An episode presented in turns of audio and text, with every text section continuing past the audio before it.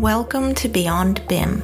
In today's episode, we dive deeper into the topic of psychology and technology. I'm really excited to bring this interview, particularly as this is a fellow researcher who I've had the pleasure to collaborate with. We looked into the future of work and how to incorporate machine vision with the working from home setup in order to measure psychological impact of the home work environment. A link to this research will be in the description below. But as we progressed that research, a beacon of insight was always present namely on the psychological impact of such technology on workers. What do people intuitively want from technology? To find out more on this, I sat down to discuss the future of technology that pays attention to human psychology with Dr. Denise Wilkins.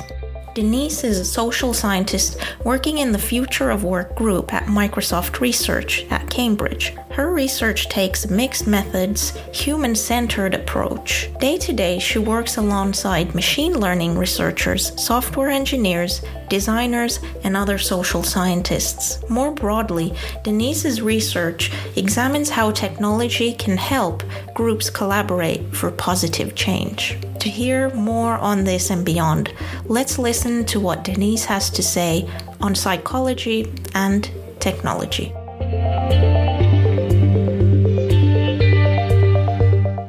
So, Denise, you have this incredible crossover in expertise and knowledge from psychology to psychological research methods. And of course, now you're in the midst of the IT world and the IT domain. Can you tell us more about what got you to this stage in your career as a researcher at Microsoft? Yeah, so I guess um, sort of going back to when I was younger, uh, my first undergraduate degree, I was always interested in psychology and how humans understand the world, how they think and act in the world. So I think that is what started me on my journey of psychology and digging deeper into psychological research methods as a way to understand human behavior. And then really, I got into the uh, IT world or looked to explore digital things through my PhD. So I did a PhD in social psychology and I became interested in how activists on uh, use social media um, to engage in collective action and to stimulate social change. So, through my PhD, I looked at a whole host of different ways that social media might have an effect and might influence how people engage in activism. And really, my interest developed from there. And the topics that I've examined, they've changed slightly over the past few years. So I worked on a project where I looked at blockchain and peer to peer energy markets as a way to help people engage in a decarbonisation process. And now I'm looking at machine learning and what that means for how people use knowledge in the workplace. But I think throughout this, I've always had a focus on people, um, whether that's the end users of the technology or even broader society who might be affected by new technologies. I think that when you say that actually it touches upon people, this is kind of the whole movement into human centric design of, of everything from IT systems to buildings. Um, did you actually envisage when you started out your career in the domain of psychology that it would actually become so important and impactful in the world of IT? Yeah, so this is something I really didn't know and I really didn't understand or imagine. So I think for me, psychology has always been about people. And as a psychologist, when I've examined technology, I've always taken a person first perspective. So I feel that notion of being human centered was just really the natural way that I approached my work and my research. And I feel like it's only been recently um, at Microsoft, especially, but also in the prior project where I was really starting to work with multidisciplinary teams of software engineers and computer scientists and designers, where I realized actually it was a whole movement in the field of design. And also, it was really a novel way of approaching uh, technology challenges in terms of putting people and, and humans and users in the center. Uh, so I think that was um, quite surprising to me that perhaps this was so new and it, it perhaps wasn't the default way of working. Uh, whereas for me, and when I've conducted my research as a psychologist, I've always put um, humans in the center because I think that was just how I've how I've been trained. So yes, it really wasn't anything that I imagined, but I think naturally coming from social sciences broadly and, and psychology in particular, you're really trained to think about people and how they want to engage and interact with the world, whether that's how they're using technology or whether that's how they're engaging in other spaces and other places. I guess because you've now got this experience of seeing what it's like um, within the world of Microsoft, would you say that um, engineering sectors in general have been oblivious to the importance of psychology? Is this something new, essentially? So I think that's a really difficult question to answer. I don't have a vast amount of experience working with lots of different engineering groups. I think I've been really lucky because the engineers that I've personally worked with, they have understood the importance of psychology and taking a human-centered perspective. I think if they hadn't, then I would never have uh, been invited to be on on their teams. Um, I think maybe on a on a broader perspective, as people who are creating technology and, and people who are designing innovative solutions, I think there's always space for people to be become more aware of uh, people's needs and what and what the end user will want in that specific circumstance. So I think that's always very important for projects. Um, but I don't really think I have a sense of whether sort of engineering as a field has been oblivious to it because that really hasn't been my experience. The engineers that I've worked with, they've been uh, very uh, sensitive and eager to learn about what people want and how they can design systems that are really effective uh, for their users. I mean, that's great then. I think that perhaps maybe a lot of the listeners would probably be wondering so, how does it come into practice? How do you combine psychology and technology in the industry currently? Um, so, could you just give us examples of how does that happen in practice? And then where do you see that changing in the future? Yeah, so maybe I can give two concrete examples. I can start off by talking about the project where I was looking at uh, blockchain and peer to peer energy markets.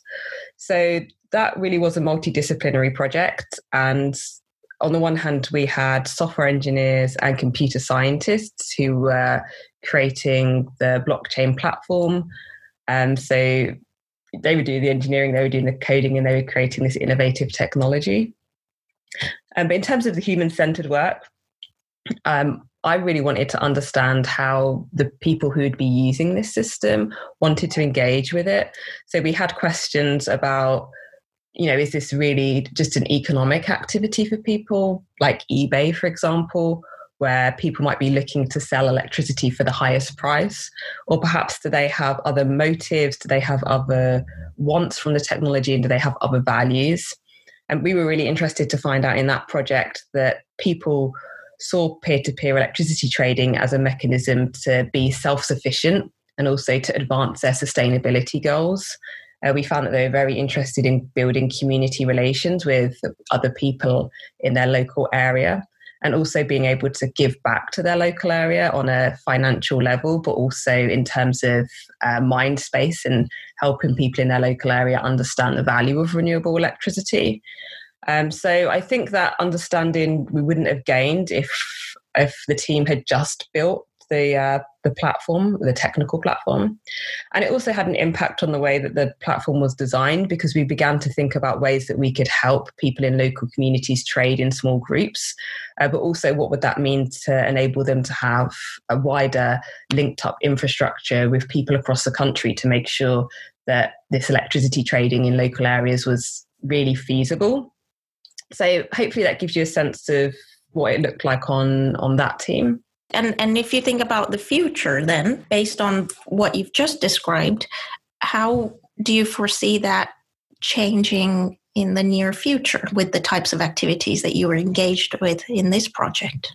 Well, I think in the future, as a discipline and as technology creators, it's something that I would love to see more of. Um, I would love to see much more uh, people conducting user research and and taking this human centered approach. It would be great if kind of all technology from the beginning could be designed in really close collaboration with the people that we're imagining are using that technology. Um, and that's very much uh, something that the project that I'm doing at Microsoft Research um, and how that's playing out at the moment. Um, so here we've got again a, a strong human-centered arm of the research. Um, although we're developing uh, new technologies to help people use knowledge in their organization. So there's a there's a technical aspect of, of how that technology is being developed. Um, we're also accompanying that with human centered research. So we're going and we're speaking to people who work in large organizations to understand how they use knowledge at the moment and what are their aspirations for new technologies. And then we're wanting to kind of feed that back into how the technology is being developed and designed. So I, I hope that in the future this continues and perhaps teams that don't have such a human centered approach will start to think about how they can engage with social sciences and really engage with their users to understand how they can develop platforms that are effective and meet their users' needs and also uh, technologies that are really responsible in terms of their larger impact on society.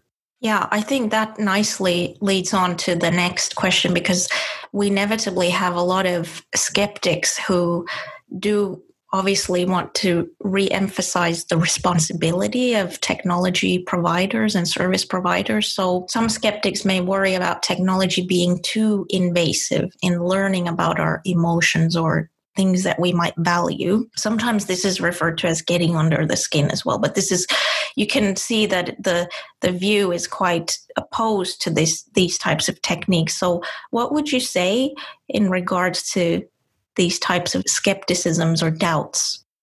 I actually think they're a really good thing. Um, I think having that critical approach to the technologies that we're creating is necessary. I think one question is to understand well, is this technology really needed? Is it really wanted? What's the added value to users?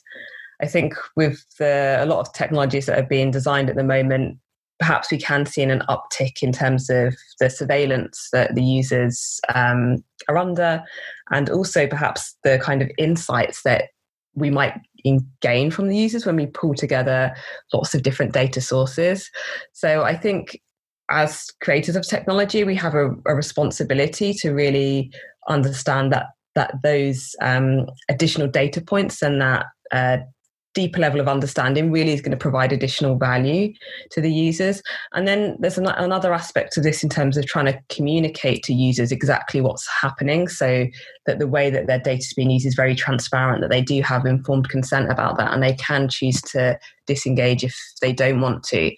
So I think one of the things that I've learned from my research is that people do have different levels of comfort when it comes to using technology. And, and in the end, I really believe that technology should serve people and it should serve the users. So um, I think there is a massive uh, sense of responsibility that we have as researchers to to give our users voice and then as uh, creators and designers of technology to really respect what they're saying and try to incorporate their desires in the technology that we're building.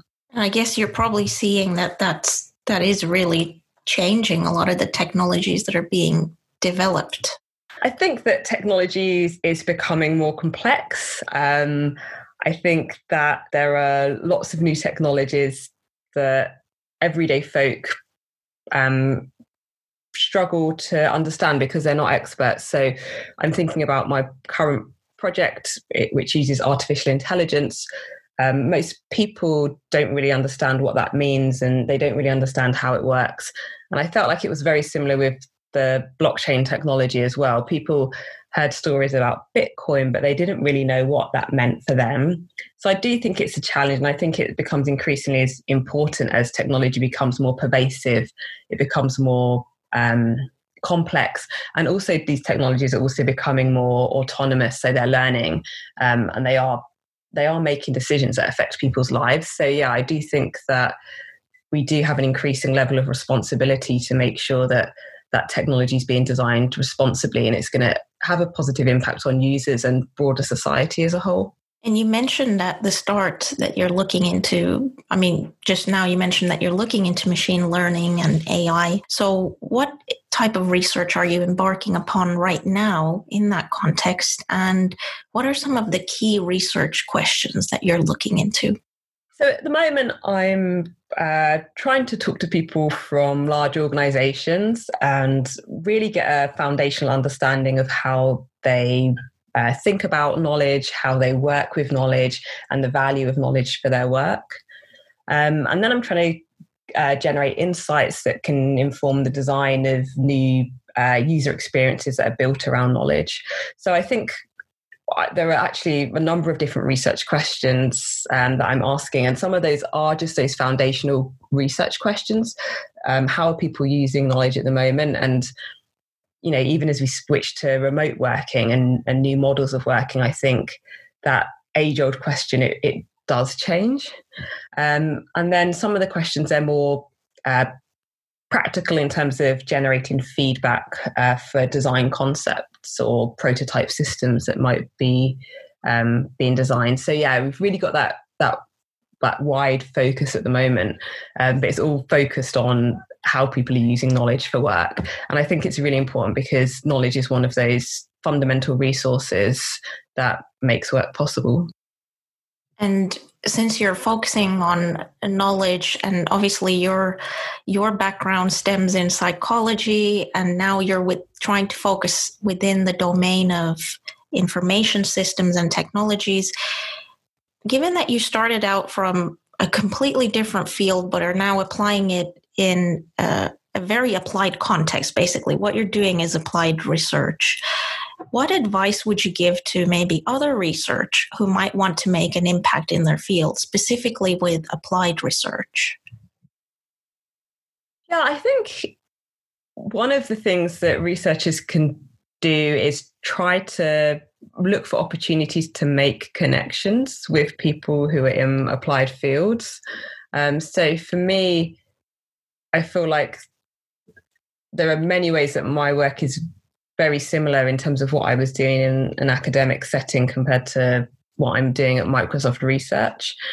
Um, but I, I also think there are differences, and part of that is about the people that I'm working with. So when I was in a psychology department, I was working with other psychologists, um, and I was talking to other psychologists, but you know the people that i really wanted to be talking to were people who were developing and designing technology so i feel that now that i'm in microsoft those are the folk that I'm able to talk to every day. So I think that's really exciting. I think people can perhaps make those connections in different ways, for example, by looking at different conferences that they might want to go to, or perhaps uh, reaching out to folk who are in other departments to find out if you can give a talk. Um, so I think essentially looking at how we can have kind of cross-disciplinary collaborations um, and also looking for different organizations who might be interested in in your exper- expertise. I think those are perhaps two places that uh, people can start if they're looking to try and make that impact in an applied setting Thank you for tuning in to listen to Beyond BIM podcast. If you enjoyed this episode and want to hear more from our latest episodes, then you can visit Beyond BIM, which is available on SoundCloud and iTunes and all the other major podcast providers.